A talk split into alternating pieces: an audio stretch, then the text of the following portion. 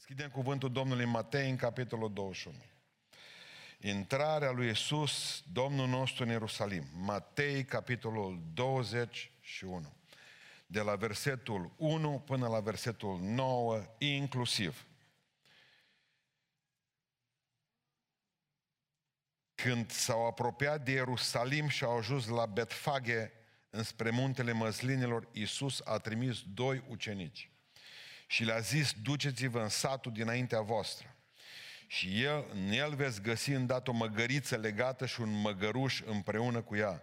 Dezlegați-l și aduceți-l la mine.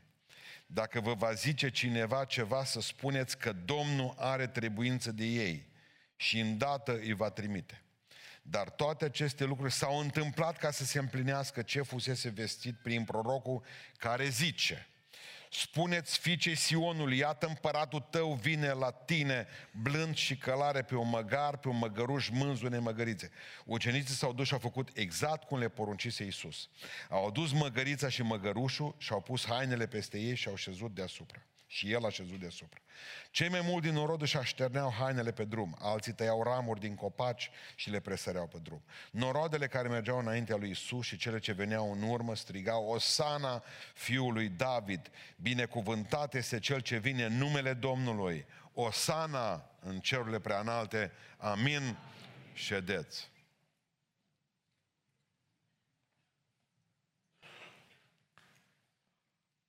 Ce vreau să vă spun dumneavoastră este că preoții n-au vrut să-L ucidă pe Domnul Iisus Hristos de Paști.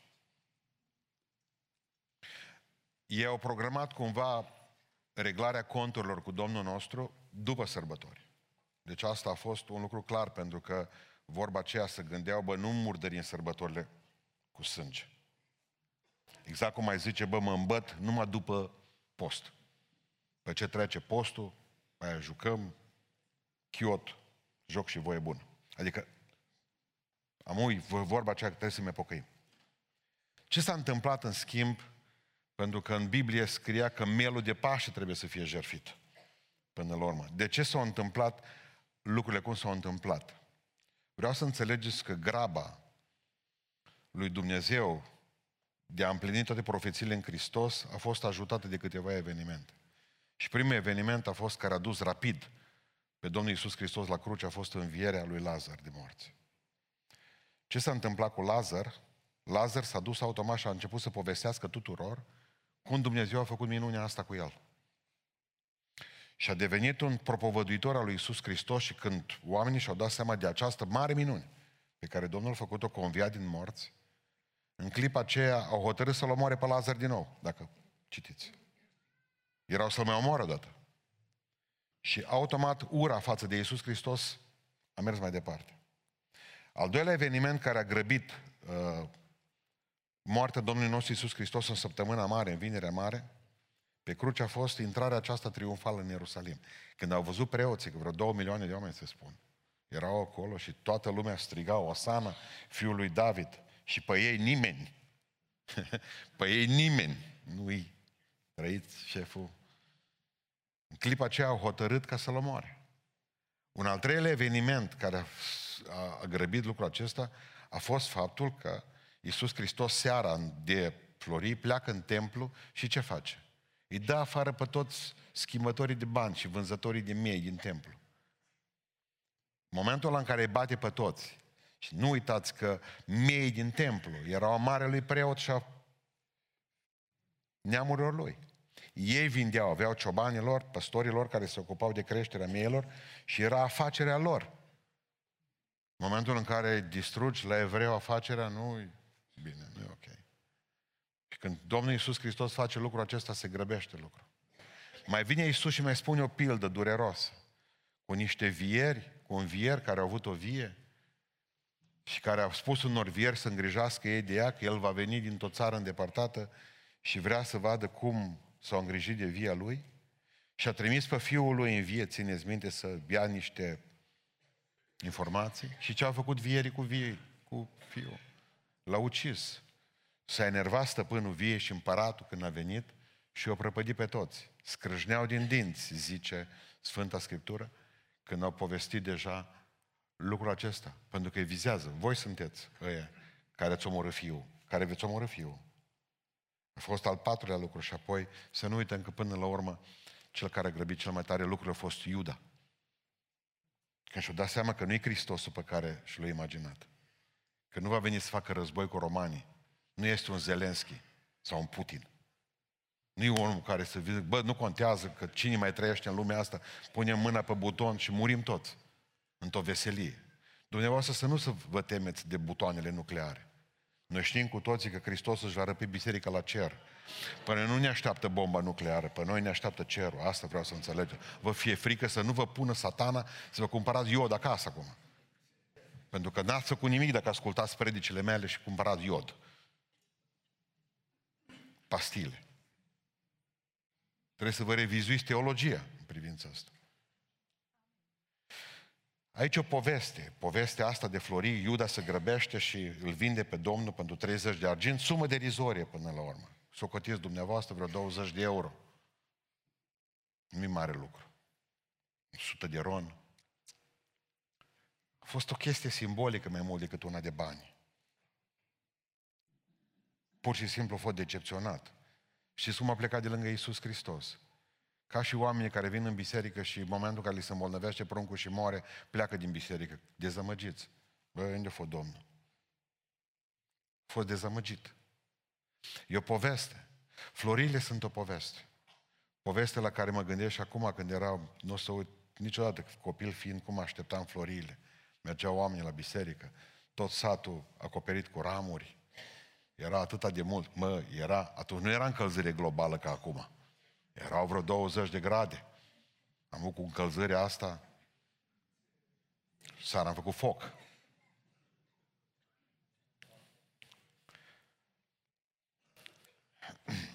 Ce proști ne cred mulți pe noi. Că mulți chiar și suntem, de fapt.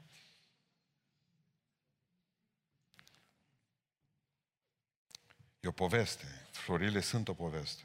Și în primul rând, florile sunt o poveste a ascultării. Nu există sărbătoare fără ascultare. Ci Domnul Iisus Hristos, veniți voi doi la mine, la ucenici, veniți încoace. Duceți-vă. Și s-au dus. Veți întâlni un om care are o măgăriță. Apropo de studenții mei de ieri, nu faceți-mă predică de florii. Eu, ieri, către ei. Unul dintre ei. Uh, ceva despre măgar. Uh, primul punct. Toți suntem măgari. Amin. Nu, zic, dar spune-o acum în biserică. N-ai vrea, zic, să spui tu predica asta acum. Primul punct. Toți suntem niște măgari. Sau mai bine zic, scoate-te din necoțe, zi-l în biserică. Sunteți niște măgari cu toți, să vezi. Zis, o predică dură. Nu-i soft asta. Bun. Duceți-vă și s-au dus. Vorbiți omului, spuneți omului ăla că Domnul are nevoie de măgare lui, de, măg- de măgăriță și de măgăruș, de fiul ei. Și au spus, aduceți măgare la mine. Și au adus. Asta înseamnă ascultare. Duceți-vă. Și s-au dus. Spuneți. Și-au spus. Aduceți. Și-au adus.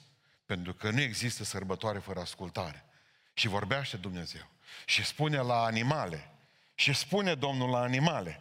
Toate în corabia lui Noe. Și toate s-au dus în corabia lui Noe. Unele mai rapid, altele mai încetuți. Duceți-vă. Și s-au dus în corabia lui Noe. Au mers și au vorbit Dumnezeu cu animalele și au ascultat. Și animalele ascultă, credeți-mă. Când Dumnezeu vine și spune uh, uh, broaștelor, le spune broaștelor din Egipt, broaștele, unde sunteți aici? Duceți și săriți în farfuria lui Faraon. Vă aduceți aminte că toată țara a fost plină de broaște. Și zice că și Faraon avea în străchini broaște. Au ascultat broaștele. Duceți-vă, a spus Dumnezeu, duce și a spus unei balene, du-te și înghite pe pocăitul ăsta vopsit, pe Iona. Și l-a înghițit balena, deși nu i-a picat bine la stomac, credeți-mă, că nu-ți pică bine un pocăit vopsit.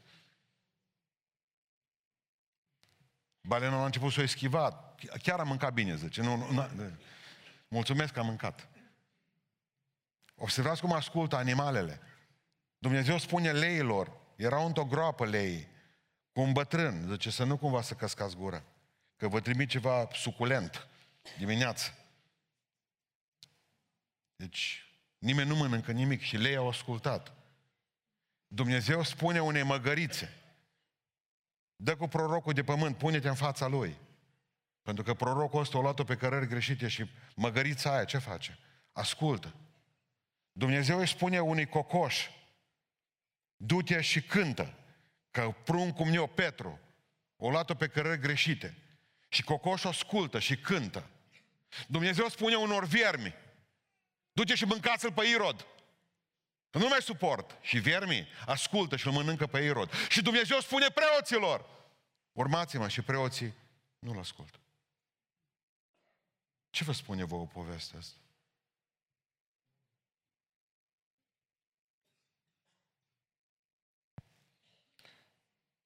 Ascultă creația.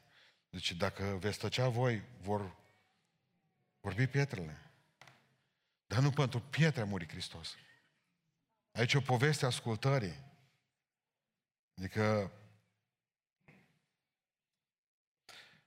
unul s-a dus într-o zi să-și cumpere un papagal. Să aibă și el cu cine vorbi în casă.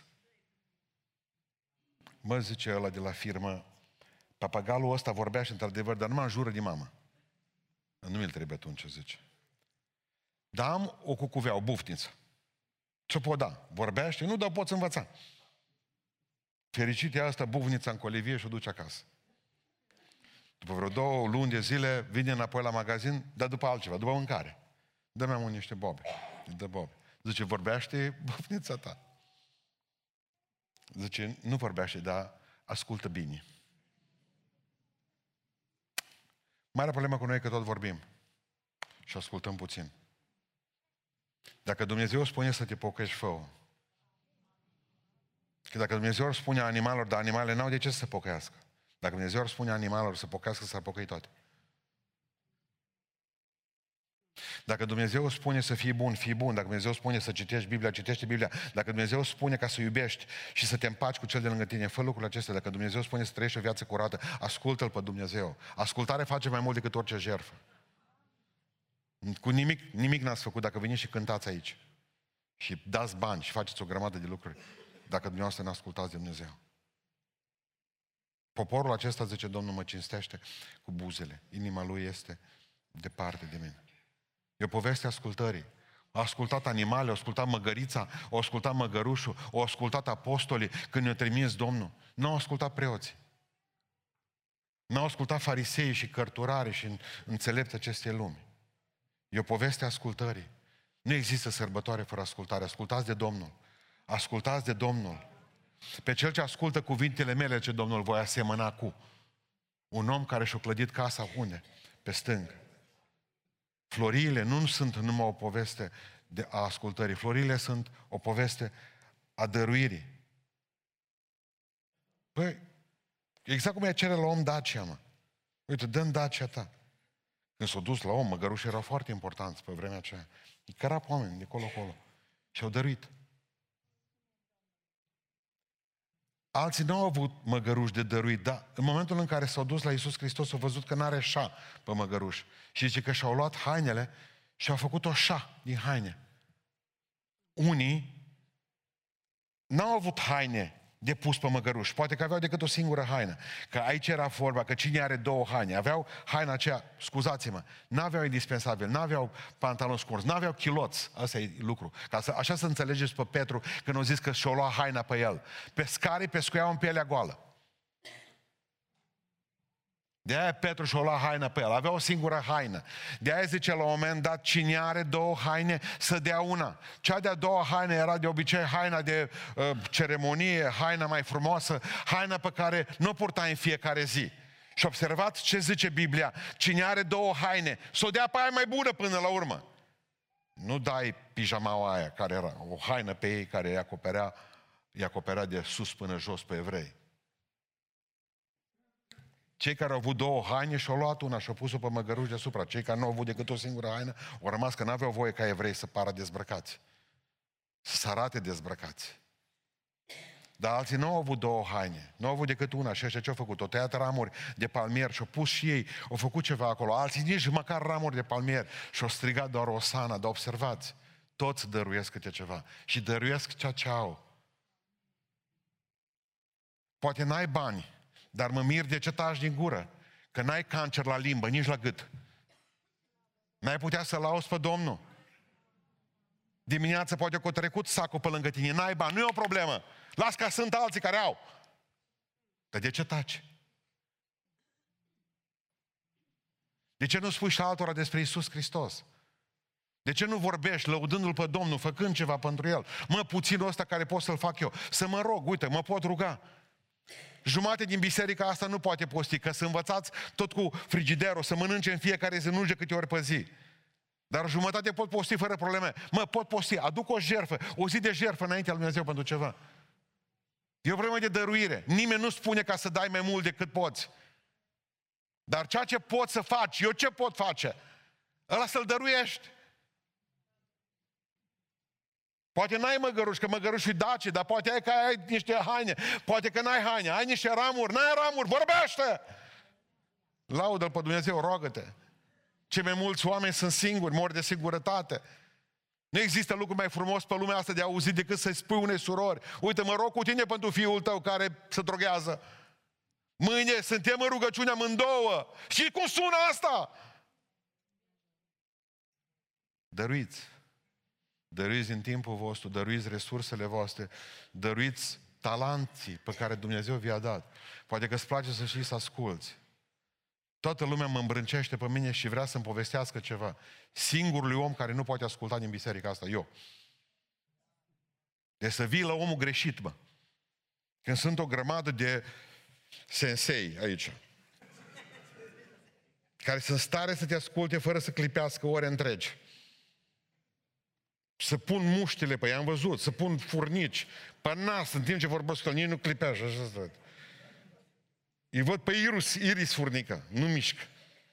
Și tu vrei să vorbești cu mine.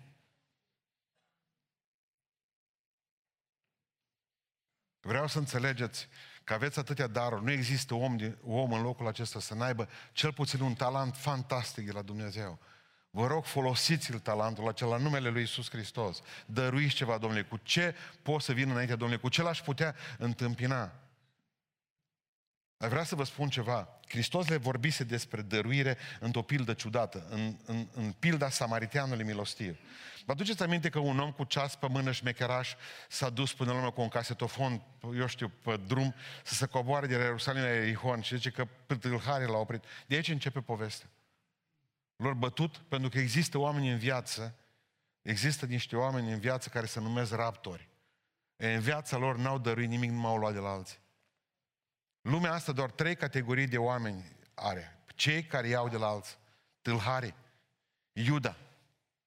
Oameni care, în momentul în care te văd, să gândesc cu ce ce ar putea înțăpa. Ești o vacă de mulți pentru ei. Oamenii care îți iau bani cu împrumut și nu ți mai dau niciodată, nu mai răspunde la telefon. Sunt oamenii ăia care îți făcut toată viața lor să fure. Îți fură timpul, îți fură resursele, îți fură talanții, îți fură energia. Sunt oameni care fură. Poate să fie soț, soție, poate să fie, poate să fie copil. Că aștepți ca părinte. Bă, uite, îți dau, mă, îți dau, îți dau. Dar tu în viața ta altceva de la mine, în afară de a-mi lua, ai mai făcut ceva? Raptorii. Îi avem în biserică, îi avem oriunde. Pretutindeni. Oameni care în viața lor n-au dat nimic la nimeni, nu m-au luat. Există tâlharie care l-a bătut pe ăsta și a luat ceasul și casetofonul. Spune Biblia că există pe cea de-a doua categorie de oameni, oameni care păstrează. Au venit preotul, levitul, bă, o să-ți nu mă ating de el. Observați că n-au luat, nici n-au dat.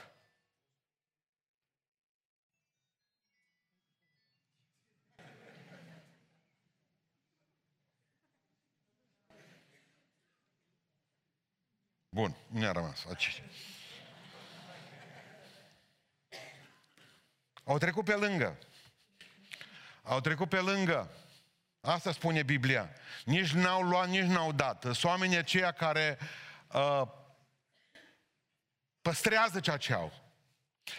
Și ca biserici, și ca păstori, ca și slujitori, ca oameni. Băi, nu fac lucrul ăsta că s-ar putea să fie rău, că încep să calc pe apă și nu-i bine, nu-i bine. Și nu o fac. Sunt oamenii aceia care zice, cât suntem în biserică? patruzeci. Slavul Domnului! Și peste zece ani să fim de patruzeci, că bine ar fi. Sunt oamenii aceia care, ca și Gloria Bistrița, îți mulțumiți cu un rezultat de egalitate. unu unu până la nesfârșit. Sunt oamenii aceia care n-ar supăra nici pe dracu, nu l-ar bucura nici pe Dumnezeu. Sunt oamenii aceia care nu provoacă niciodată nicio tulburare de fel. Nici spirituală, nici fizică, nici cum vreți dumneavoastră. Sunt oamenii aceia care îngroapă talentul, vă mai aduceți aminte? N-am făcut rău nimic, zice, dar ce mi-ai dat? L-am băgat sub pământ. Pentru că este trei categorii de oameni, cei care iau tâlharii, cei care păstrează preoții și cei care dăruiesc. Dar a venit un samaritean. Când l-a văzut pe ăla lovit, ce-i trebuie? Ulei? Am niște ulei, hai. Îți trebuie vin? Îți dau vin. Sunt oamenii aceia care dăruiesc. Sunt oamenii aceia care le place să, să dă, cărora le place să dăruiască. Aș vrea ca să fiți oamenii dăruirii, pentru că nu este sărbătoare fără dăruire. Un cozonac, o haină. Vorbeam zilele acestea cu Ruby, colegul nostru care se ocupă de pușcăria din Oradea. Când am fost acolo, i-am întrebat cine pe cine aveți de Paște, au dreptul să primească un pachet de la familie. Dar jumate dintre ei n-au familie. Îmi spunea unul, la două săptămâni după ce m-a băgat în pușcărie, nevastă mi-a plecat cu altul. N-am pe nimeni. Vreau să înțelegeți că dăruirea te face pe tine mai bun. Și dăruirea face lumea asta mai bună. Învățați să dăruiți. Vreau să fiu cinstit cu dumneavoastră, sunt fericit că sunt român. Dumnezeu mi-e martor că sunt fericit că sunt român. Sunt omul care citește. Să bat două popoare care ne-au urât pe noi, pe români, temeinic. Și rușii și ucrainieni. N-au, n-au reușit să ne... Ungurii din Ungaria, mă refer, Ungaria, n-au reușit să ne dușmănească cum ne-au dușmănit și cât rău ne-au făcut și Rusia și Ucraina noastră. Ne-au luat teritorii, nici până astăzi nu le-au dat înapoi. Nici insula șervilor. Ne-au luat-o ucrainienii. Nu ne-o dat-o înapoi. Acum nu e mai nici a noastră și nu va mai fi niciodată în viața vecilor, nici a lor în viața vecilor. Dau un exemplu. Dar ne-am comportat, ne-au luat Bucov... nordul Bucovinei, ne-au luat sudul Basarabiei. Nu e o problemă. Ne-am comportat bine față de ei. Când au fost în război, le-am trimis pachete. I-am chemat la noi acasă să vină. Așa să facem în viață. Așa să facem. Nu contează că rău ți-a făcut. Nu poate să facă rău vieții noastre, cât bine putem să facem noi. Aici o pată albă pentru români. Așa proști cum suntem, idioții Europei. Idioții Europei au arătat că le pasă, mă. Vezi ce înseamnă? Aici cred că a fost o binecuvântare faptul că n-a știut istorii. Ne-am dus pe la școală, că am fost buni imediat. O, o chestie foarte faină cu Martin Luther. Știți ce face Martin Luther la un moment dat? Trebuia ca să, trebuia ca să dăruiască ceva pentru o anumită lucrare. Era o văduvă cu vreo șapte copii, murise soțul. Și Martin Luther nu mai avea niciun ban în casă. Și-a adus aminte că are o medalie cu Joachim al Brandeburgului, o medalie de argint, cam atâtea acasă. Și era în altar. Și s-o dus și o trase altarul și Joachim era acolo pe medalie. Și zice Luther către el, Joachim, ce faci tot ce? Te odihnești? Da, fi zis ăsta, nu știu ce fi zis, dar Luther tot vorbea cu el. Eu zic să sări din altarul ăsta. Că tu zici, te-ai prea obișnuit, lenești ce ești, ieși afară din altar și fă-te de folos. L-a luat de acolo și l-a dat la văduva aia. Mă, ne stau sfinții pe însertare. Atâtea lucruri pe care le putem, nu, nu ne îndurăm de ele să le aruncăm. Și pentru alții sunt lucruri bune, credeți-mă. Pentru alții sunt o binecuvântare și pentru noi e o pacoste că ne lovim de ele. Veniți după aceea, dar de ce șchiopătezi? Da, de o mobilă. Nu, dacă nu aveai, ce dădeai cu piciorul noaptea? Ai culoare stabilite deja, din ce în ce mai strâmte prin casă. Ajutați, pentru că e o poveste a ascultării, e o poveste a dăruirii și mai este o poveste frumoasă. E o poveste a laudei. Au fost mulți acolo care l-au lăudat. Toată ziua a fost plină de Aleluia și Osana. Iată frumusețe în lauda aceasta. Știți de ce deosebită lauda de la Florii de alte tipuri de laudă? Așa am cântat și noi. Și voi cânta Osana lui Iisus. Ce am cântat? Aproape jumătate dintre noi. Ha, și voi cânta. Deci că tot poporul lăuda. Dar știți de ce a fost frumoasă lauda aceasta? Este că a fost afară. În primul rând a fost în afara spațiului templului sau bisericii. A fost o laudă în aer liber. Cea mai frumoasă laudă e lauda de lunea, de marți, de miercuri, de joia. Cea mai frumoasă laudă nu e lauda în biserică. E lauda când cântăm în parc, când ne lăudăm pe Dumnezeu pe stradă, când ne ducem într-un spațiu laic, într-o casă de cultură, într-o sală de sport. Pentru că lui Dumnezeu îi place în mod special să fie lăudat afară. Afară. A fost o laudă exterioară templului. De-au rămas toți mirați. Bă, zice, dar nu la templu erau cu pocăiță. Nu, pocăiță se închină oriunde. Pocăiță se închină în orice loc. Pocăița trebuie să se închine în mod special afară. Și duminica să vii obosit de închinare. Mă, numai nu poți scoate biserica afară cu niciun chip. Deja câțiva frați, frate, am citit că nu o să fie numai doisprezece grade. Sâmbătă seara de închinare la ora zece. Da, de minus patruzeci de grade, ați auzit? Frații noștri pocăiți în Siberia, în pielea goală, la minus patruzeci de grade. Și ce-a făcut rușii cu ei? I-a stropit cu furtunile, cu apă rece. În patruzeci de secunde erau înghețați. Sunt numai doisprezece grade vineri seara. Sâmbătă seara de înviere. Numai doisprezece grade. Alții s-au botezat spărgând copca. Făcând copca în gheață. Și s-au băgat în apă. Sunt numai doisprezece grade. Ca și cum n-ați avea haine acasă. Ca și cum n-am avea haine acasă. Știți ce, ce, ce e rece? Aici e rece. Nu afară e rece, afară e cald. Dar aici e rece. Dumnezeu vrea să lăudăm afară. Toți, sâmbătă noapte, veniți cu o lumină, lanternă, lumânare, telefon pornit. Vrem să luminăm toată zona asta. Să ne rugăm ca Dumnezeu să binecuvinteze România. Lauda trebuie să fie afară în primul rând. A fost o laudă frumoasă, pentru că a fost o laudă unanime. Zice că toată mulțimea ucenicilor, dacă nu facem noi ucenici, vreți ca să o facă fariseii? Nu o să se închine niciodată ei din lume. Dacă nu o facem noi, dacă noi creștinii, ortodoxi, penticostali, baptiști, catolici, nu o facem, cine o să o facă? Dacă noi nu lăudăm pe Domnul, zice în Biblie că a fost o laudă exuberantă. Săreau toți, aruncau ramuri. Asta mi-ar place și mie, să sărim și ne agățăm de măcara asta. Îmi place. Văd că toată inima lăudăm pe Domnul. Pentru că, bă, oameni buni, noi nu suntem firmă de pompe funebre. N-ați înțeles ideea. Pomp, firma de pompă funebre aia care te duce. Sunt niște tipi triști. Unchiul meu Diță a lucrat. Ei caută care-s mai triști.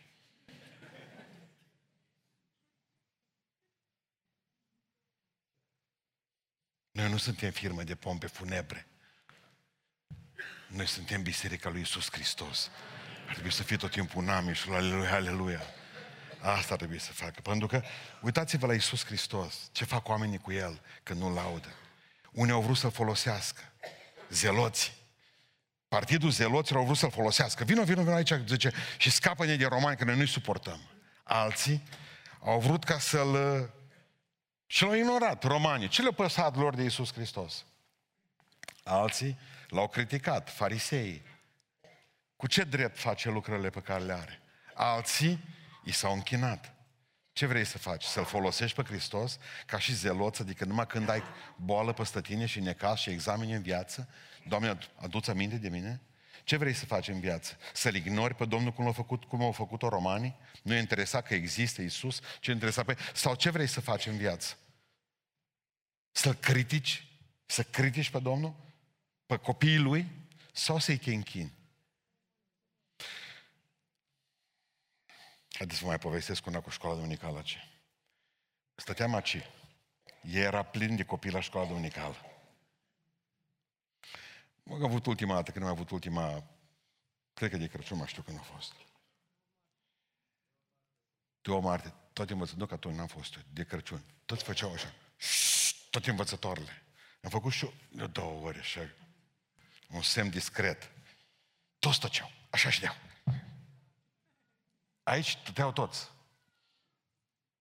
Eu mă urc și predic. Ei trebuie să tacă. Mi-a spus, șșt, s-auzea.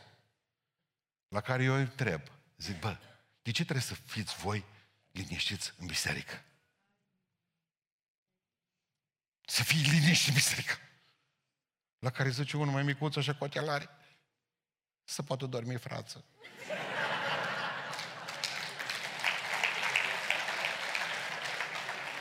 El probabil că s-a uitat pe aici, pe undeva. Și el nu s-a uitat la mine. Și el s-a gândit, de-aia trebuie să fii copilul cu minte în biserică. Să tacă. De ce? Că frață se închină. Le-am explicat, mă, nu pentru aia, nu numai pentru aia. Nu-i dau idei, nu numai pentru aia. Povestea un frate baptist odată, mă rog frumos să mă ascultați, că e foarte interesant visul ăsta. Și într-o sâmbătă noapte am avut un vis, spunea omul ăsta plângând. Am ascultat mărturia lui. Și într-o sâmbătă noapte m-am dormit și a venit în timpul nopții în vis îngerul. A venit un înger și m-a luat de mână și a zis, vino că mergem la biserică la tine. Vă spun ceva despre laudă. Am dus, zice, în mijlocul bisericii și am văzut toată biserica duminică dimineața în închinare. Cântau corul, zice, avem pian mare, cântau omul la pian acolo grămadă, toată biserica cu harfa în mână cânta. Și eu n-auzeam pe nimeni, tot, pe nimeni, totul era pământ. Pământ! Pământ! Păi ca și cum aș fi... în vis n-auzeam pe nimeni. Și la un moment dat, în biserică, mai în spate, pe a treia bancă în spate, acolo de cum vei de la ușă, era un copil cu mamă sa, îi vedeam pe toți frații în biserică, pe toți. Și copilul ăla era cu maică sa, lângă ea. Bă, cânta copilul ăla și l-auzeam, numai pe el l-auzeam cântând din toată biserica. Și am întrebat pe înger, de ce nu l-aud numai pe el? Pentru că numai el se închină cu adevărat în biserica asta. Pentru că ceilalți sunt profesioniști. Pentru că pe ei interesează mai tare cum cântă și fie la fix la pian, pentru că ceilalți critică închinare, că e cântare nouă, că e cântare veche, pentru că ceilalți o fac din obișnuință. Un singur om se închină cu adevărat în biserica asta. Copilul ăla. Ăla cântă. Că nu trebuie să cânți numai din gură, mă. Trebuie să cânți din inimă, mă. Să lauzi pe Dumnezeu tău că ți-a făcut mult bine. Faptul că nu ești mută și mut. Faptul că nu ești la salonul de arș cerșind piele. Faptul că nu ești în Ucraina și n-ai voie să ieși afară din țară, că încă mai poți lupta. Să te trimite carne de tun.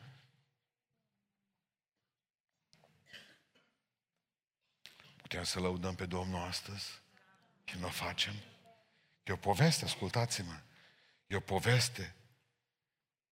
E o poveste. Flor, florile, e o poveste. Sunt o poveste. O poveste a ascultării, a dăruirii. O poveste a laudei. O poveste și închei a mărturisirii. Să spui oamenilor, dați-mi voie să vă citesc din Ioan ceva, să vedeți o, o, o, o, o, o problemă foarte frumoasă. În Ioan, în capitolul doisprezece, spune cuvântul Dumnezeu în versetul paisprezece, așa, da?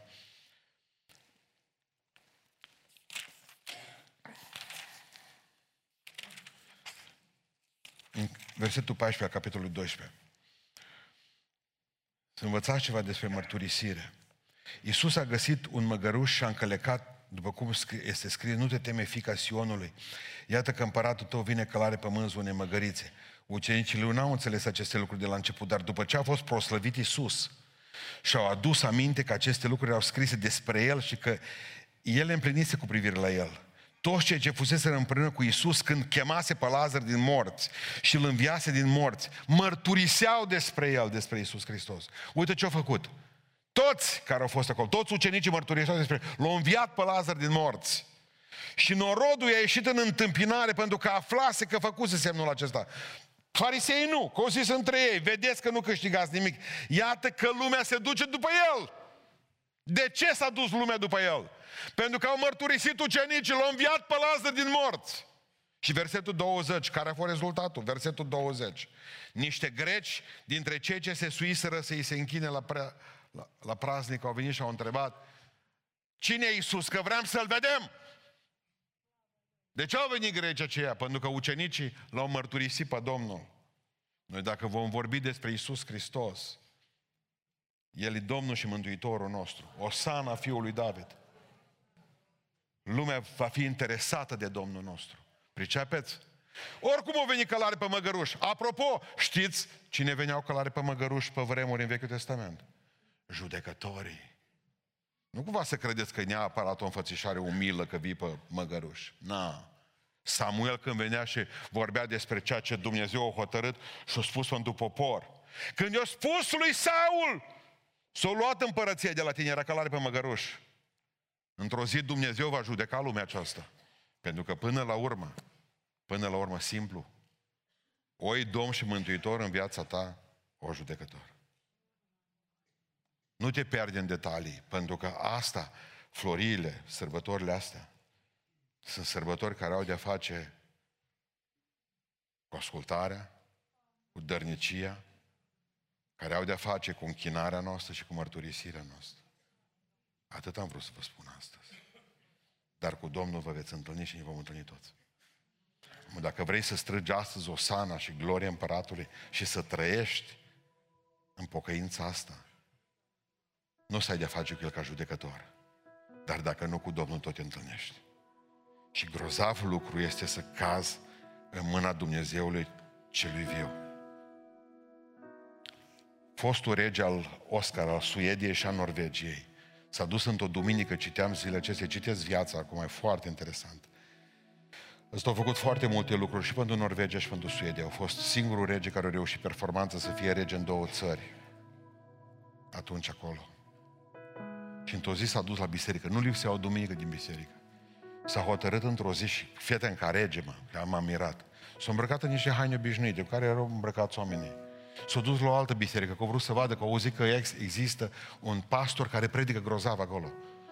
Pur și simplu s-a dus, n-avea nevoie nici de gardă. Cam cu cât ești mai sălbatic și mai rău ai nevoie de gardă mai multă. S-a dus singur în biserică, s-a băgat în biserică, s-a așezat, unde știu, te-l văzut acolo, că e un loc mai liber, s-a așezat, a apărut o doamnă. Zice, e locul meu. Și-a sculat în picioare, a zis, unde m-aș putea duce, mă, să nu mai deranjez pe mine? Pe ultima bancă. Acolo, zice, stau de obicei, ăștia mai săraci.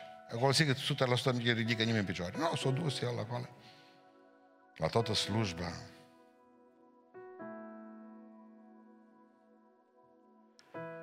Care-i locul tău și locul meu, până la urmă? N-am făcut asta cu Hristos ani de zile, tot îl trimitem în spate. Avem alte priorități în viață, ăsta e locul meu. Așa-s banii mei, asta e viața mea, asta e familia mea, asta e casa mea și Hristos tot în spate. N-am timp de tine astăzi, n-am timp de tine mâine.